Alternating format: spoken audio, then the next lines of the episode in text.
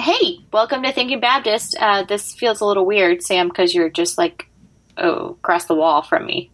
But hi.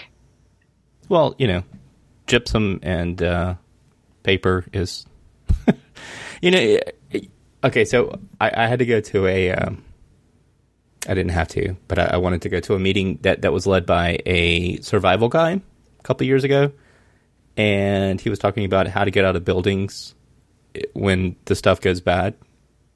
Right. You know, because that's what I do. What I do. Is this what started your whole survival tactile bag? I don't have a tactile bag right Fetish? Now. Should we call it a fetish? It, it, it is a fetish. I have a lot of gear. But uh, it's not a fetish because we uh, lived through the historic flood in Columbia, and everything that you believe and have uh, prepared for was le- legitimized. Yeah, right. You so, never know. So he was saying, uh, you know, people get trapped in, in these buildings uh, when, when it's it's simply drywall between them and, and an exit. So he's like, you know, always know how to get to an exit, and don't let you know a piece of paper and gypsum or drywall stop you. And it, you know, unless it's unless there's like a, a stud there, it's pretty easy to you know punch through drywall and get get out of drywall. Um, so he was saying that people in that case, in that situation, would not punch through the wall. Yeah, right. So, so he was saying, uh, you know, there are lots of people who hunker down in their in their office building or in their in that room that they're in or whatever. If if there's a situation where they know they need to get to an exit and they don't pursue that because they think, well, the door is blocked and I can't get out of here. And it's like, well, if you're in a life and death situ- situation and you know where the exit is, punch through the drywall, like get out of that room. And you know, a lot of people in, in, the room with me at the time were like, "Wow, I never thought about that." Okay, so do you kind of do, good, do good, you uh, remember metaphor. the Office episode where Dwight's in charge of the fire safety? and he, well, he he starts the the fire, and he the, starts the, the fire in the trash can, and he locks the doors, and to see and what Stanley has a heart do. attack. Yes, Stanley has a heart attack, but people try to go up into the ceiling, the drop down right. ceiling, and the cat comes back through. Right, Angela throws her cats that she has in her uh, file cabinet. That she's been keeping in her file cabinet. But yes, that's what this which Dwight later saying. kills. Right, but uh, yes, I mean it's you know, and that's a lighthearted take on it. But yeah, I mean punch punch through the drywall, like know where the exits are, know your surroundings, and and be able to say, okay, I'm in this you know square room that we created, but it's only you know pieces of board and pieces of paper and some loose rock kind of in the middle, and and when the stuff goes down, I know I can get out of here even if the door is blocked. Okay, so this is I mean this is a good metaphorical beginning for where I am right now. So I just finished my first pastorate. I pastored Emmanuel Baptist Fellowship for two and a half years, one year as interim, and then another year and well, and some change year and a half and change, I guess I should say, as the pastor. And just recently felt a call that it was time for me to move on. You know, I don't I don't know how this this Baptist call thing is very interesting because we're not like the Methodist that have a, a you know, kind of a, a governing board above us that say it's time for for you to move on. You go to annual conference, you get a new assignment, and uh, sometimes it reminds me of Fruit Basket Turnover. Did you ever play that game as a kid? Where I, you? I, I didn't play many games as a kid, but I've heard of that game. Yes. Yes, and so you go there, and then Fruit Basket Turnover. You're in a new situation in a new congregation. Now that I've come to realize now that I understand and have colleagues in the Methodist tradition that it's not necessarily just an assignment you know, it is kind of a matching situation where the congregation has a say and also the candidate has a say, which makes it better, I think, and more effective.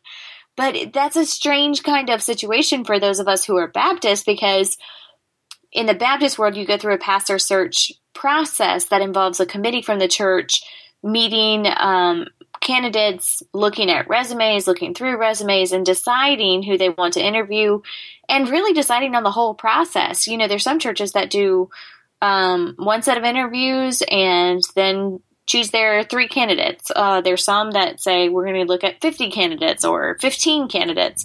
That's all up to the pastor search committee. So when I first felt a call to Emmanuel, you know, I was I knew what that call was, and my call was very specific to help a church who was looking for vision, was looking for identity, who was looking for articulation of the things that they could do well and the way that they could engage their community. And when we got to that point that we had established a vision and a purpose, we had solidified who we were as a church, including a move to a smaller space so that more of the budget could go to missions. And we had become a resource center for the community that we were in. Then I knew it was time for me to move on but that moving on has been kind of a difficult um, transitions for me because I've been in pastor search committees. In some cases, I've lost out or not been called, however you want to describe it. But there is kind of a, unfortunately, a competitive nature to you know being up against other candidates. That someone gets chosen and wins in a sense, and someone doesn't get chosen and loses in a sense, unfortunately. And that's been something that's really been difficult to process because as someone who's going through the call process, you're waiting and you're anticipating, you're praying, you're talking to your family about the possibility of this church, about a possibility of a move, about the possibility of, in my case, moving from part time to full time. And we have a seven month old. So, what does that look like for our family, for childcare, for all of those different possibilities? And you've been living in this kind of other reality while you're still in the, the present reality, thinking about a future, and then that future just kind of disappears into thin air. And you go, you know, if you are someone who is really pursuing another position, you could be holding these conversations with two or three or maybe possibly even four different churches at one time uh, until you get to a certain point where you feel like you eh, should let the other churches know okay this per this congregation will probably call me and it's just a, such a crazy kind of experience. And I've, I've talked to, right, so we just got back from General Assembly, and I've talked to some other young Baptists who have said similar things about this is just kind of a, a crazy process. Whoever made this up. so, you being a uh, someone who is in the Baptist world and has been in the Baptist world and also talks to an academic uh, on your Thinking Religion show. Do, where where did the pastor search process in the Baptist tradition even come from? And in the modern articulation of that, are we doing it right? Are we even close to what our congregational polity intended for that process to be? Uh, I'm I'm not one to speak to that, but I will say, as someone who deals with a lot of business people as well with my day job, um, the for, for, for I, I, guess looking at this from a marketing perspective, which is what I do for my day job, uh, so many, especially Baptist finance committees or Baptist, I would guess, pastoral search committees are staffed by volunteers and, and people, you know, f- from the congregation who may or may not, you know, be ordained or have gone through this process before, but you know, pretty much are, are business people, you know. And when I when I work with finance committees or when I work with you know quote website committees or technology committees or whatever, it's oftentimes people who volunteer. It's always a committee though in the Baptist Church. It's always a committee. Well, yeah, you know, it's the old light bulb joke, you know, like how many Baptists does it take to change a light bulb? Well, one, but then you have to have a committee of 12 people to, to, to argue about, you know, what kind of light bulb to buy and whether the old light bulb needs to be replaced. And you know do, we we like the old light bulb enough and even though it's out let, us keep it because you know it's the old light bulb and that's the light bulb that my grandma grew up with. Um eh, so when I work with these committees you know oftentimes I, I find that it's people who come from the business world and mm-hmm. there's a certain way to do things. And I, I think more and more if not 100% of the, of the case even if it's a group of deacons or something like that, people are looking at something like a, a, pastoral position or a ministerial position or a staff position as something that they would uh, apply also to their business life, if that makes sense. So it's like, well, we're hiring a new pastor. Let's see if, if she can preach really well, but let's also see how she does at managing this. And let's also think about her from kind of that business point of view. You know, it, it's that pastor as the CEO idea. Yeah. Which I don't. I don't. I mean, people who know me know that I don't subscribe to that, but a lot of people do, and a lot of people, especially in the Baptist polity, unfortunately, I think, look at pastors and ministers as kind of the CEO position, and and that's what uh, I think a lot of um, pastoral search committees sort of you know, even, even, though they might say we want this and this and this, you know, uh, underlying all of that psychology is is well, we want a strong leader who's going to lead our church to growth, because that's what the business world, you know, sort of holds up as success, and that's what they think is right. success. Right. Right. So, in the midst of these this changing dynamics that is church, where you're seeing decline in attendance, decline in membership, decline in giving, you need someone extraordinary to come in and really turn the market around for your for your congregation. Right, right, and, that, and, and, you need someone who's dynamic, and, and they're going to get in. We, we need young people. We need young professionals. We got to have the people in the suits and ties who are going to give us money. Um, you know, who, who, are going to have babies and youth because we're an older church, and we, we really we really need some thirty and forty year old couples. You know, who are, who are having kids. You know, and you're and so right. You're so right. And there's nothing better. I've heard this before. Uh, having interviewed for church positions, there's nothing better on Sunday morning than seeing our parking lot full of, you know, not not just young families, but but their cars. Like we want to have we want to have Suburbans and and Yukons and and uh, you know big big family SUVs. Maybe that's a South Carolina thing, but I've heard that more than once. Not trucks. not right not Priuses. Well, you you, you don't want to be the church with the you know the shoddy cars in the parking lot. I mean that that would be like you know being in Galilee and having uh, you know a group of twelve, you know, strange people following you around who kind of smelled bad and had big beards. You don't yeah, want that. all they owned was a boat, a fishing boat. Did they own the boat? Most people. Also, a good point. No, they did not. The Zebedees did not own the boat.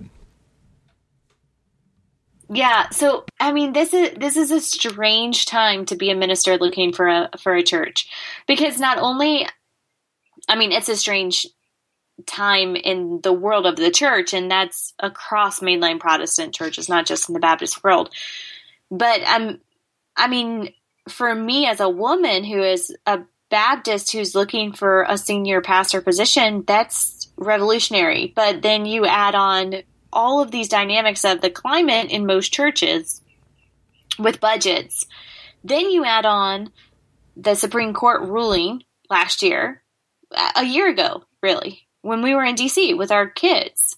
And you add that on top of that, yep, yep. and you have all of these multi layers that you have to go through in the pastor search process. So, obviously, pastor search committees, are, I don't have a name that is um, transgender so people know that I'm a woman when I put in an application. They know I'm a woman as they look at me, and so I'm not getting questions like some of the my you know my colleagues who are transgender or they're not asking me necessarily about my sexuality because they know I'm married to you and that we have kids, but there's all of this other part of being in a pastor search process that every pastor search committee that I've been working with or talking to have asked. So, first of all, okay, what do you think about growth? What do you think about engaging community? What do you think about budgets? What experience do you have with budgets? And what do you think about same sex marriage? Or have you officiated a same sex marriage or wedding? And would you again, or would you if you haven't? So, all of these different things that you have to, when you're in the pastor search process, and I don't think this is the way it, it has been in a long time, but you have to take a stand on what you believe immediately. And I, I just, from people that I've talked to in the last 20 years who were ordained, their ordination councils didn't contain these questions, their pastor search process didn't contain these questions it was about your leadership, it was about your preaching. You know, now it's about all of these other issues that are issues. It's about where you say, and that, and that comes from again the the business world, but also the political world. You know, so I can't vote for Hillary because she stands for this and she made this right. vote in 2005. Right. I can't vote for Donald Trump because he said this in 1994. and we can't call this pastor because she's a woman or because she's officiated a same well, uh, because she has this view, you know, and and whether or not that's a is that an essential view? Is that is that something that is a core part of who you are or or part of your ministry?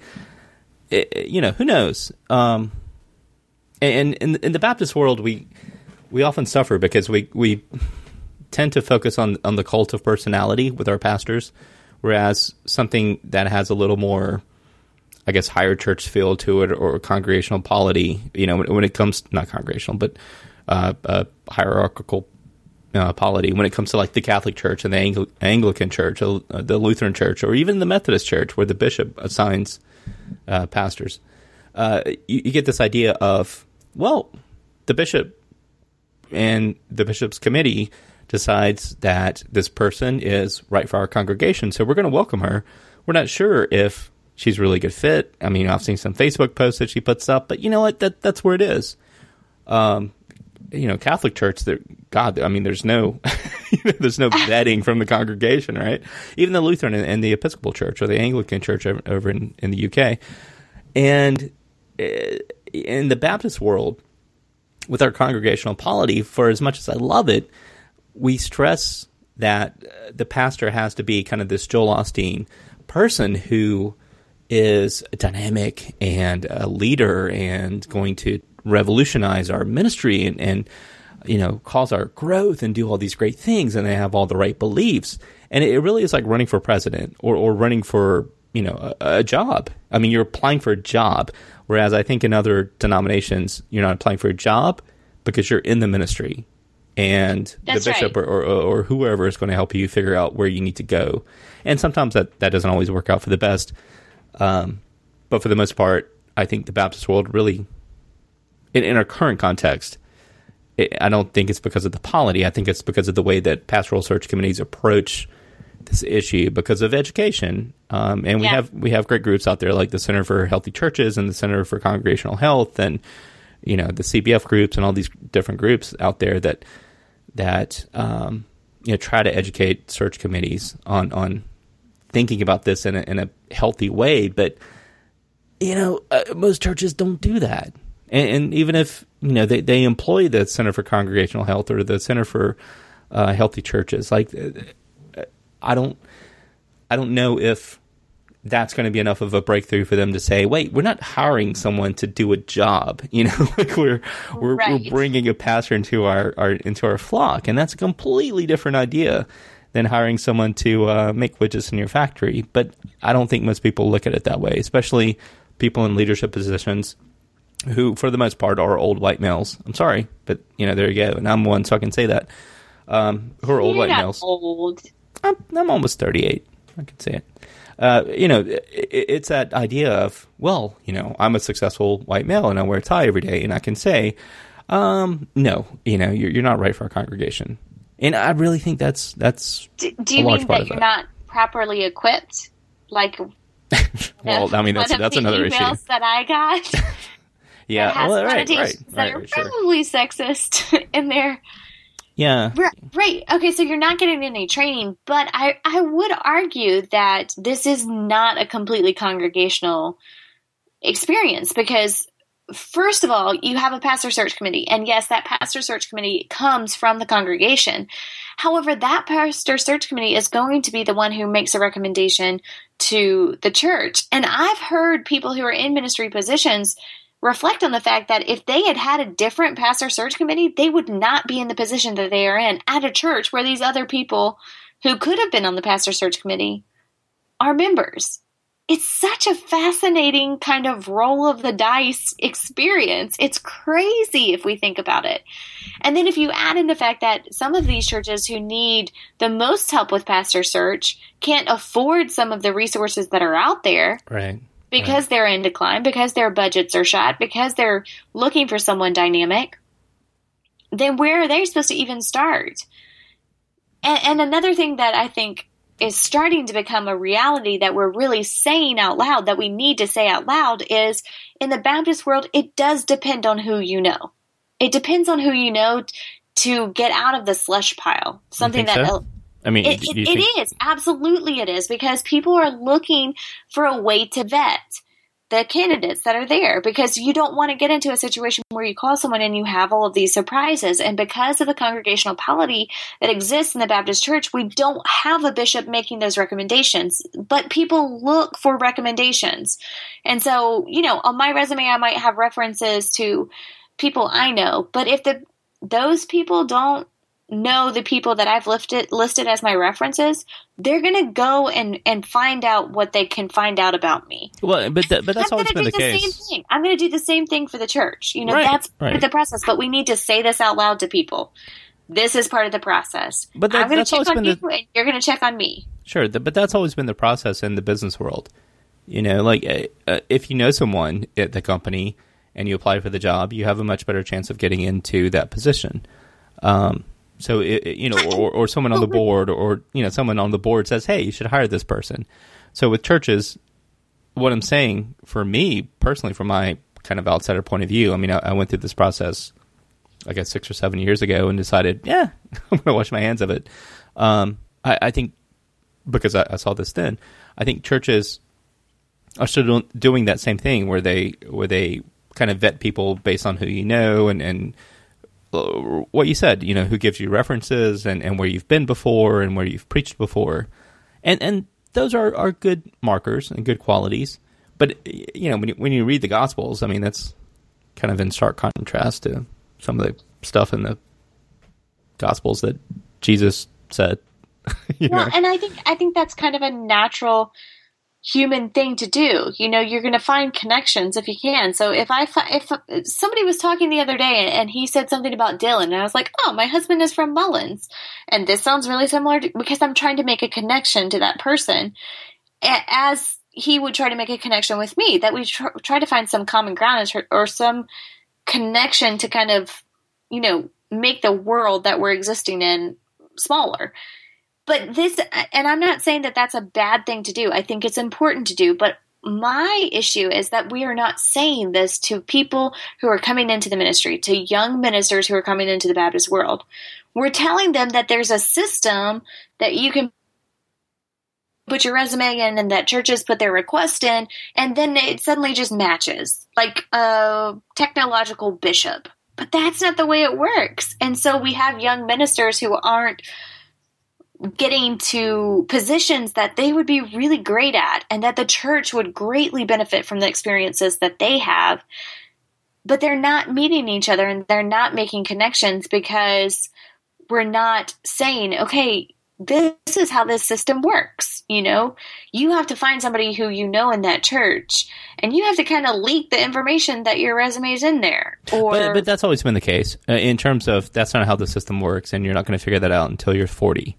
Um, you know, and, and for the most Why? part, Why do we do that though? Well, that is uh, some kind of insider language that you have to, well, go through the trials and, and work your way up and, and learn your ropes. No, like the church is dying. well, it, it's because we old people are very threatened by young people because you're much better at everything, and unless we have something to hang our hat on, you know, we're, we're going to be out of jobs.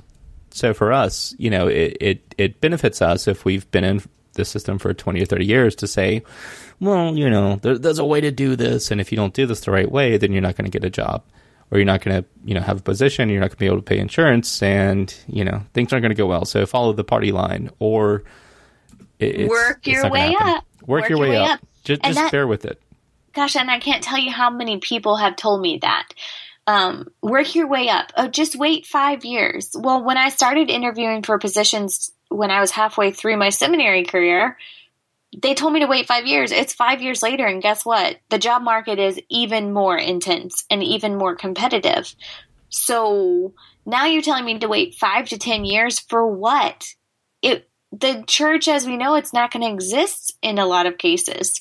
So there are going to be even fewer positions and even more ministers who are out of the job. Well, I, I think you're being a little ambitious there. I mean, the church as we know it will exist in five years, and, and the church as we know it, in terms of big churches that have a lot of institutional money and endowments, and or, or you know uh, a, a, a group of people who are donating every month, even if they're 80, um, those churches are going to exist in five years, and that's where our institution, as far as Baptists go, I think that's where our institutional emphasis is at this point.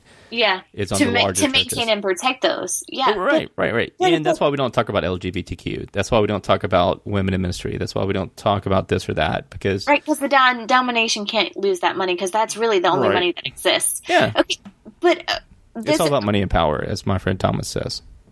It's true. Always trace the money. Oh, fireworks! Already getting fireworks. Well, that's a They thought that you made a really good point that needed boom. Uh, boom. That's great. Thank, thanks. I hope you wake up the baby firework people at nine o'clock on a Friday night. You know what though? We On the first. It's not even the fourth. there were some last night too. I mean, Were but we're really? celebrating all weekend long. Okay, Young people, I know. those whippersnappers. But okay, so in the Methodist tradition, oftentimes if you're a pastor, you have uh what's it called? A tri appointment? Oh. Where you pastor three different churches. like a three point charge or a Three- five three point, yeah. Three point charge or, or, a or five, five point, point. charge. Yeah, yeah. And, and this is your way to kind of get into uh, a smaller congregation and understand the dynamics. And then you work your way up to where you're going to only one church every week. But and all those congregations realize that you are serving three or five right. churches, and they, and they they don't, you know, and they respect that for the most part. So in the Baptist tradition, this is where we're going to see a lot of change, I think, in the next five to 10 years. And I agree with you, like the institutional big churches, that those aren't going to change. But we are going to see a lot of movements in what would have been historically in the Baptist tradition, either congregations that came together or congregations that kind of shared a, a preacher.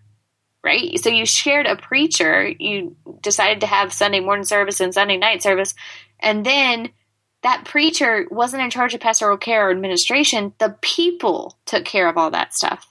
And you just shared a preacher with another church. But what we have is we have a lot of smaller churches who are expecting their pastor to do everything or who are, you know, they don't have the same kind of let's get together and build a fellowship hall because we can do that. We don't necessarily need the pastor to to do that kind of feel. So where is Yeah. that? Where are those congregations going to go, or the next one up? And so you don't have a starter church, you know, just like you have a starter home. You don't have a starter church for those young ministers to get into to log some of the years of experience that is going to lead them to those other positions. So in the next five years, where are all those young ministers going to go? Well, it, to me, it goes back to a conversation I've been having uh, off and on with a with a friend on Facebook who's not religious, and you know, his question basically was, you know, why do we need churches in 2016? You know, and, and a lot of what you're doing in the church are things that the Kiwanis Club or you know the Garden Club or the uh, the Chamber of Commerce or you know whatever, like your, your community organization. You know, like you're you're like the Masons, and it's great, and it's wonderful that you do this work and you do quote missions. Um, but what what do you mean by missions? You know, like are you are you trying to convert people, or are you trying to make the world a better place because the world needs help? And and you know we've been going back and forth here for the last couple of weeks, really, uh, on on this topic, and it's a fun conversation that that we've kind of been going through about you know why I think there needs to be a church in, in our world, even though Jesus didn't come back in, in his lifetime or in Paul's lifetime. Um, of course, Jesus didn't come back in his lifetime. That would have been really interesting. But the Son of Man did not come back, in, or the Son of Man did not come in his lifetime, and Jesus did not come back in Paul's lifetime or in the early church's lifetime. And we had this developing eschatological reality of, of you know theology and and and the interplay of the text and all that stuff. All that aside, you know, it's 2,000 years later. Do we still need this stuff? And on, on some levels, no. Because I think when churches act like community groups, when we have when we have Sunday schools that are kind of like self help sessions, or when we have vacation Bible schools that are basically like summer reading things, or or like kids camps that a lot of other Yeah, groups are doing. trip. Yeah. it, it's a way for parents not to have to deal with their kids for three hours. You know, like do. I mean, not. I'm not saying every vacation Bible school is that. I'm saying some are, and they have these themes, and they have you know the handouts, and on there's there's the cavemen and all that stuff, whatever. Um, it, it feels like the church is trying to replicate too much of what is what they what the church thinks is, is I guess successful in society, but kind of missing the point of what I think Jesus was trying to to do with society, which right. is So, completely I mean- burn this shit down. well, and let's talk about daycares. No, uh, yeah, right, right. I mean, nurseries, daycare, uh, preschools, all that stuff, and and yes, that can be a form of ministry. I'm not. It's meeting a need in society. That is true. But is that what Jesus meant about meeting people's needs? Well, I, I mean, I don't get. I, I don't know, but I, I'm saying when when the church, when a church is doing the same thing as the junior league or the Kiwanis Club or or the, the the Chamber of Commerce or the Shriners, like.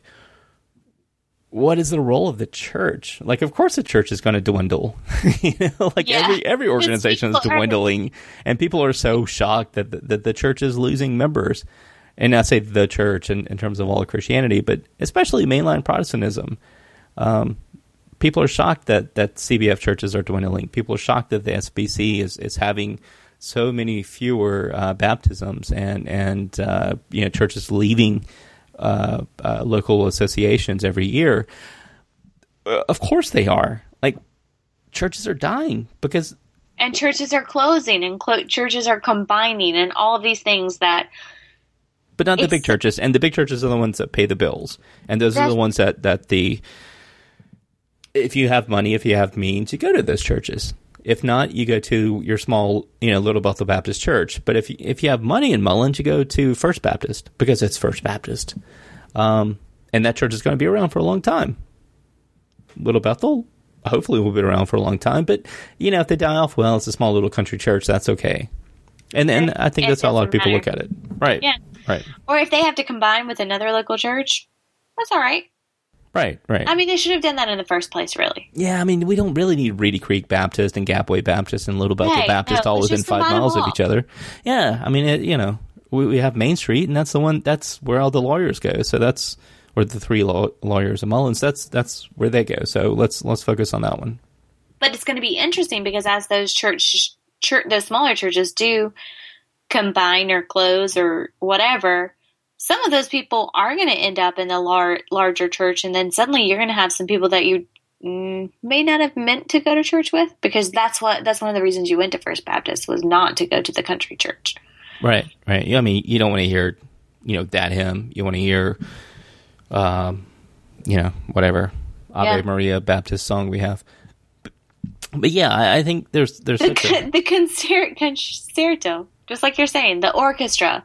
yeah. like- you want the handbells? Yeah, well, you want the Philharmonic, No, right? Because handbells are Methodist, right? Oh no, it's in the Baptist tradition too. Is it? Yeah. What Baptist church do you know that does handbells?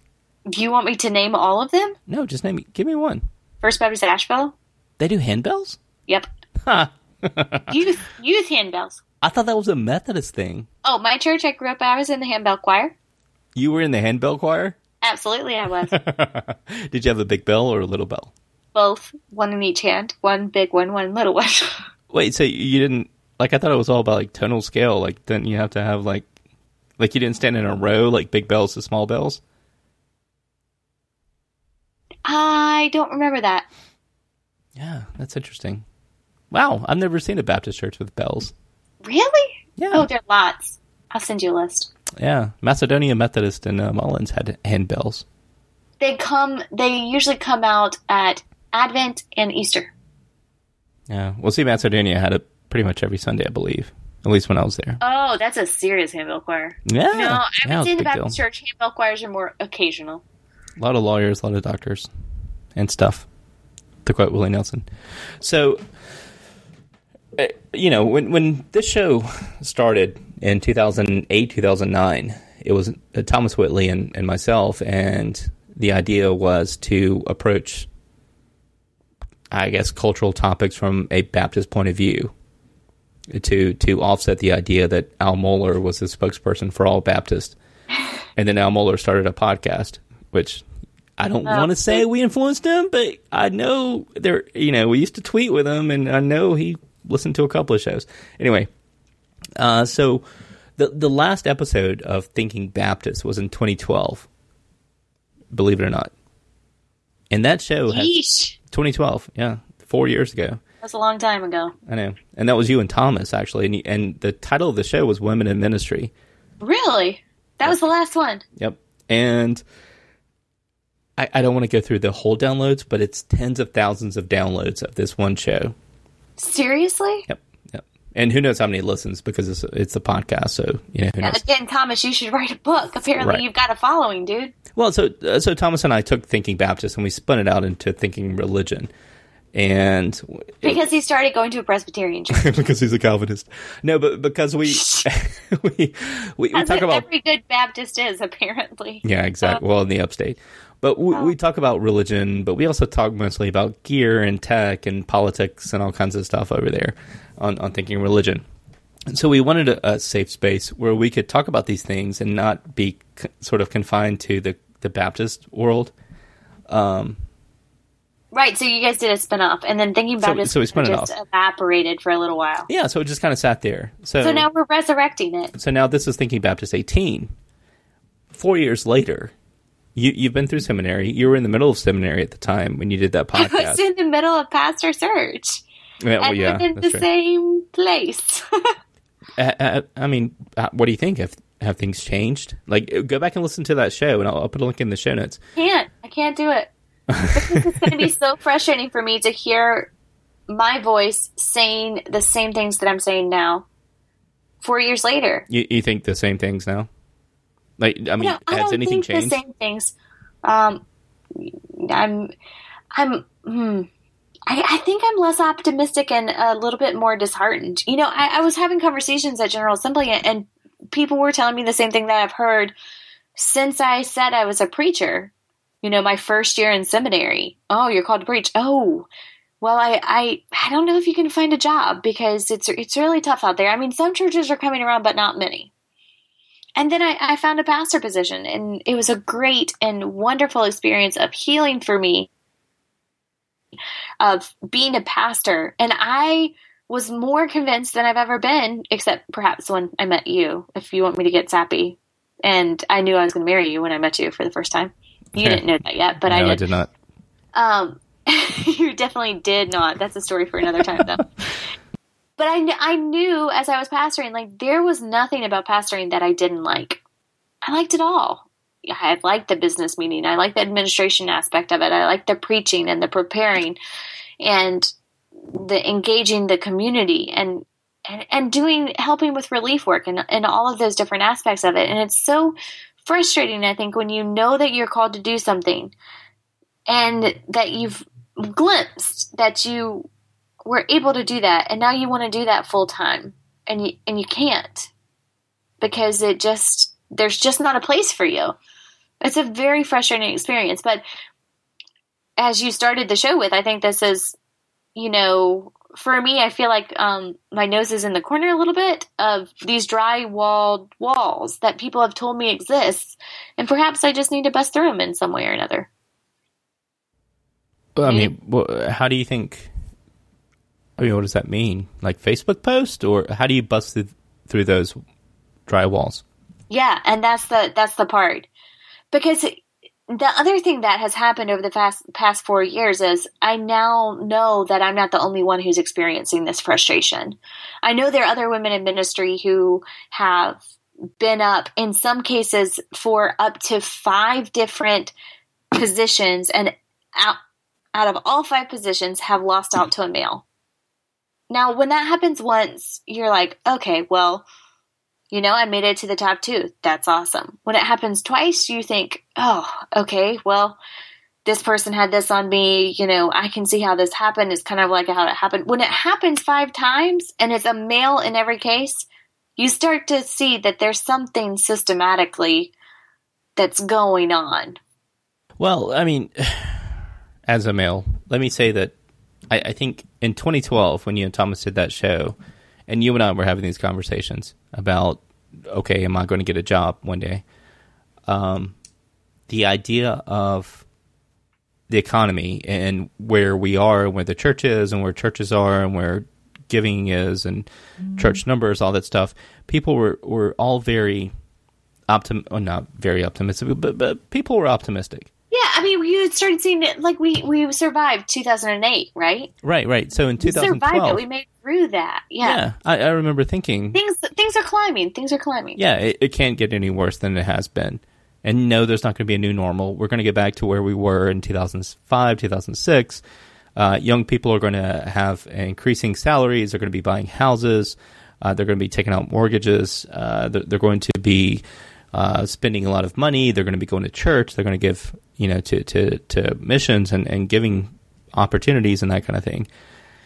And that really hasn't happened. I mean, 2008, we can call it a recession, but in some ways, it really was a depression, and we're still yeah. we're still kind of realigning with that. And and you millennials are going to be the first group, the first generation of Americans that are basically worse off than the generation before you, and it's all the baby boomers' fault. Right, so, because because of the debt that we incurred during that period of time to try to make it through. Well, and, so, and you know, a lot of millennials are still living at home, and you're you're doing things like, you know, uh, I mean, just even in the ways that you consume media, you know, like you have Spotify, and there's there's uh, streaming Netflix, and there's all this stuff. Like you're not going out and buying DVDs and CDs. You're not going out and buying things to own, right? You're not going out and buying homes if you live in an urban environment, you're taking Uber. You're not going out and buying a car. Right. You're not even buying a bicycle. Like there's Citi Bike in New York City, which is huge and it's awesome. You can just rent a bike and just. We had that on Furman's campus. Let me just tell you, it was called Green Bike. Yeah, and it's a great idea. But like, it basically means like you don't have to go out and buy the stuff. Like you can rent it and do the same thing that you're doing which is going into the into the home market. You know, I don't know very many people who own a home. Right. They right, rent. Who are your age? Yeah. Yeah. So uh, I mean, to to translate that into kind of the wider church landscape, I think a lot of churches were caught off guard by the suddenness of the of the disruption in, in that economy of young people who, unlike people who were, you know, 50, 60, 70, 80, 90 even, uh, you know 20 30 year olds who are growing up and saying well we're not going to you know i can't give 10% to the church. Like i don't have that income and i don't have a house. I don't have this. I'm not going to i'm not going to write a check and sit in a pew every week. And like what what the hell's a check? You know? Like what is a dollar bill? I mean i'm 38 and I, I can't remember the last time i carried cash. Like sometimes i write checks but not very often. Like everything is electronic. But you have to go to the bank to buy the check to write. right, or or no, I pull up my phone and I'm like, send a check to this person. Yeah. Um, through my you know my banking app. But how many people do we know that have said, well, you know, the church is going to be fine because you know uh, we're going to get young people and the young people are going to sit down and, and write checks on Sunday morning. That's not going to happen it's not going to happen. And the other dynamic is when you do have those young professionals who are there, and I've heard many people talk about this, is that you have a transient young adult population. So because of the recession and because that we've never really fully I recovered, I don't even know if recovered is the right word, but you have people who are moving and they're moving quickly in order to pursue a good job. And so you have people who come in and they invest for a year and a half, two years. And young ministers are kind of notorious for this. And, and churches are giving millennials uh, and young ministers a bad name for this in the Baptist world. You can't commit to anything. Well, the fact of the matter is that salary that you're paying a young minister isn't sustainable. And if you got a family, it certainly isn't sustainable. And so there has to be movement in order to uh, if you want to say climb the ladder, climb the ladder, but you have to be constantly looking for opportunities that are going to provide your family um, more stability, or you're going to, you know, if this church has a loan, a student loan repayment plan, or this church is offering benefits or health insurance and the church I'm currently in is not, then if we're going to treat this like a job, I'm going to go to the better job and it's over there at that church. So, see ya. And, and that's the thing that's happening in churches that churches don't really understand the candidates kind of situation of okay, this is a calling. It is, but it's also my job and profession. And in the pastor search process, ministers are learning this is more of a job than a calling. And so you have this kind of intermeshing of this is a calling, but I also need it to provide for my family in some way. That's providing another interesting dynamic. And perhaps that's always been a part of church. Well, I mean, I think it has, but I think again. But I think it's different when people are are in the economic situations that they're in. Yeah, and eh. churches are in the economic situation because the other fact of the matter is that a lot of churches are looking at young ministers because they're cheaper. Well, you know that too, or they're looking at el- older ministers because they're cheaper as well, and they're willing mm-hmm. to work for less. Retired. Because, ministers, yeah. Well, or trying to retire because you can't retire because the Baptist world doesn't really look out for its ministers in terms of retirement and, and those types of things, unless you're in the CBF and you have what is it? What's the CB? Uh, I mean the SBC. What's the SBC uh, insurance retirement thing? Guidestone. Guidestone, right? So unless your church is aligned with that, and, and you can pay into that, and you can be covered by that. I mean, you know, like if you're 65 and you thought you were going to retire when you're 65, but all of a sudden 2008 happened when you were 57 and you're like, well, crap, I'm going to have to keep on working for a few years. Right. I, but you know what? You know what? First Baptist Church, I have a lot of experience. I'm a great person. I've got a lot of, you know, uh, stuff built up. Uh, you, you, know my name, and I'm going to work for 20% less than that young person's going to take or, or, or you know that young person's going to cost you.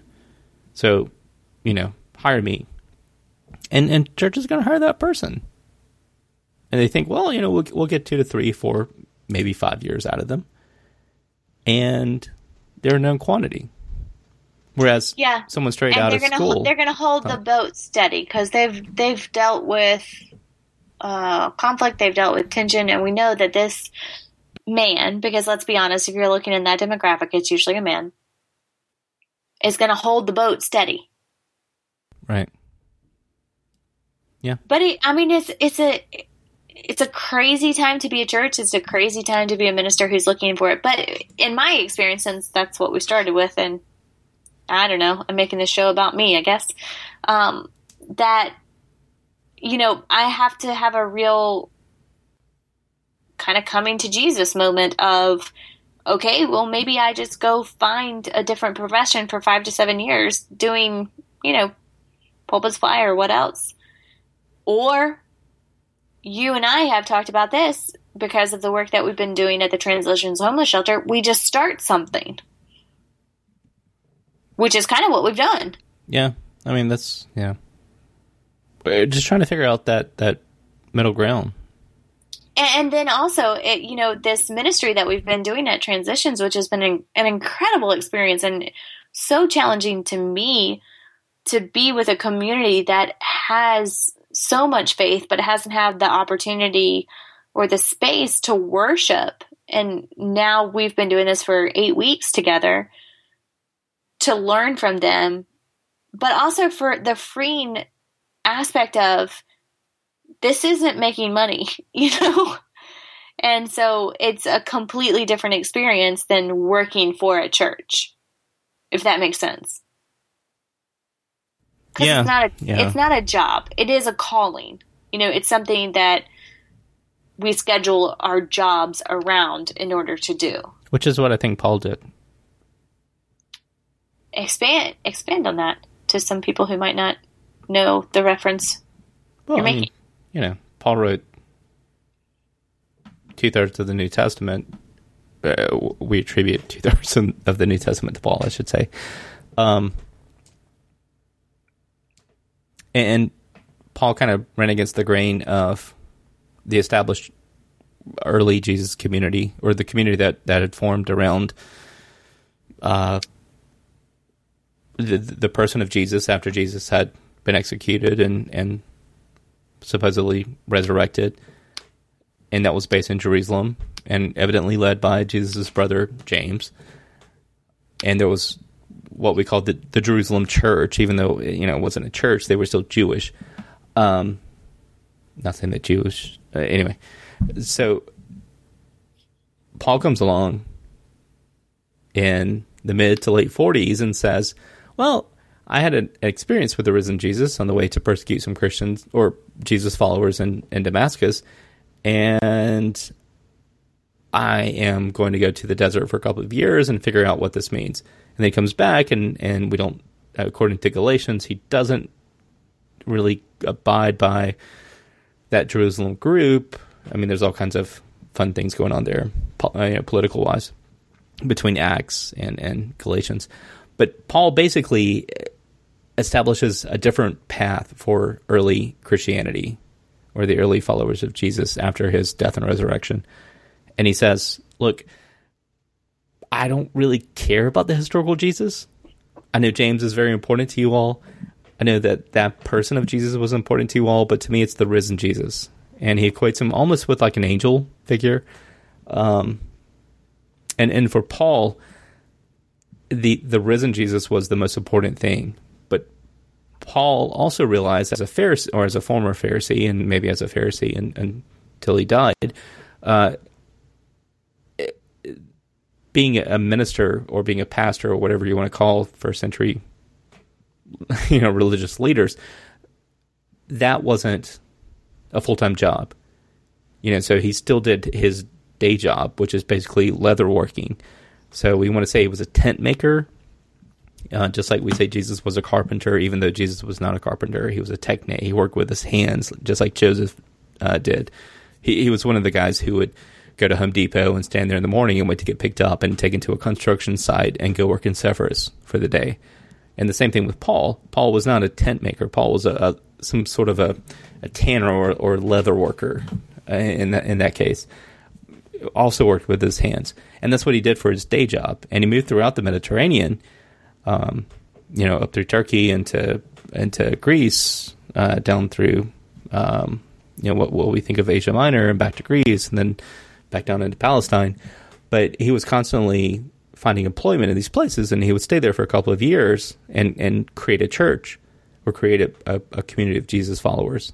Again, that word church is dubious um, in the first century, and I, I think we we miss out on a lot of Paul's message when we try to make Paul into this Joel Osteen figure, you know, who's standing yeah. in, a, in, a, suit and tie in church of church starter. Right, eh, and church starter. Right, right, exactly, no, exactly. No, no, no. Paul was not a church starter. Paul was on fire for the Lord, and Paul was working. And found people who wanted to talk about that. But I will say another thing that I think we miss is that Paul depended upon people's hospitality. Well, well so, sort of. Let, let me say this too. We we know even in Second Peter and First Peter, uh, we have the paroikoi, which we we translate in our 21st century spiritualized New Testament into uh, the uh, aliens. You know, we're, uh, we're, not from this place. We're, we're aliens. We're going to float up to heaven one day. If if you read First Peter, it's not aliens or Second Peter. It, it's paroikoi, which means the workers beside the house. They're itinerant workers, which is what I think Paul was. He was an mm-hmm. itinerant worker. He was living in Guatemala. A freelancer. well, I mean, and even that's too much privilege. He was working in Guatemala. He was working in Mexico. He was working in South Carolina. You know, he picked cotton. Then he would move back to, to Mexico to go pick cotton. And, and during that season, then he would go to Guatemala to, to pick the avocados. And then he would come back to South Carolina to, to pick the tobacco. And he would make the rounds. And that really seems a lot like what Paul was doing. And it seems like what we get in First Peter with these paroikoi, which means workers that live beside the house because they, they don't have enough money to live inside of a home in in the first century in the ancient Mediterranean, like most homes in, in Asia Minor and, and in Syria, Palestine, were, were uh, the first floor would be kind of like uh, where you kept the animals at night, right? It's almost like a barn idea. And second and maybe third story would be where you slept, if not sleeping on the roof. So I think Paul and a lot of early Christians were kind of these itinerant workers. And today, Donald Trump would call them Mexicans. Mm. And, and, and he was having to work for his money so that he could do what he loved and what he thought he was called to do. and I think that meant being a, a, a Pharisee and, and being uh, someone who was, uh, you know, on fire for, for Jesus and, and spreading the word about that. And that's all I have to say about that. well, but it needs to, say, to be said I, I, because I yeah, I was gonna, I was going to say if you haven't listened to Thinking Religion, then you know that he's really just getting warmed up. Well, or you know, our dinner conversations. But yeah, I, I just it's it's why the pianist at Emmanuel had to play him off when he was teaching Sunday school. That was she only once. Start, only once. She had to pl- start playing the prelude. Keyboard cat. What do you think? You want to keep doing it? You like the show? Wait, what are you talking about? Are you talking about ministry? are you talking about? yeah. There's so many choices here. All right. So, what do you think about ministry? You want to keep doing the? Do you think this is a, a valid path for you? I think it is a valid path, but I, I think that I'm coming around to the understanding that not, I, and I'm not the only one. I, I'm not saying you know I've received this vision from God that this is how it is, but but that you need to have a day job, and that ministry is a part of who you are and a part of your call to be sure, but that's not going to necessarily mean driving up to a church to go sit in your office anymore. You know, that's not going to be a reality that exists for a lot of ministers who want to serve. You're going to have to create uh, places and spaces for ministry to happen. Not that the church isn't going to exist, but the church as a job, uh, the minister as a job is going to change drastically, especially for those of us who are young ministers or for those of us who are in associate positions. And we we've already we've already started seeing that to be true. Well, there's just no money. There's not there's not money. Nope. I mean, that's if there was money, you, you would have a job, you know, 365 days ago. Yeah, and I think that that's one of the aspects that it's going to be really rough. You know, I went into this knowing from my seminary experience, number one, that the mm-hmm. bivocational was was probably going to be the reality of most churches. Number two, there were a lot of people who were who I was in class with who were doing ministry and doing a full time job, and I think that's one of the great dynamics that existed at Gardner Webb. For those people who went to seminaries where you had the idea that you were going to get a job, that you were going to have benefits and you were going to have insurance and you were going to have retirement and that that ministry was going to be a stable position for you, this is going to be much more shocking. It's going to be very difficult. You think? Yeah. Because I've heard more than one people say, if I don't have a job in ministry, I don't know what I would do. I can't do anything else. I've spent 12 years in this. I've spent uh, you know, my undergrad is in religion, my master's is in divinity. What what do you do if you're not doing this? Yeah. What do you think about the show? Do you want to keep going? Oh yeah. What have I got to do? No, I'm just kidding. yes, yes, I would love to keep this conversation going. And as as we say that, it just started pouring outside. Oh, thank goodness! I forgot to water the herbs. you have to water the, the herbs. They've been sitting on the steps for two days because here it's been threatening rain for two days, and today I thought I'm going to finally water them, and I didn't, and maybe now it's that. pouring. Now it's pouring. Okay, that means that the firework people will uh, maybe go inside. Are you, now you're anti firework too? Uh, now that we have an eight month old, yeah. I love you. I love you too.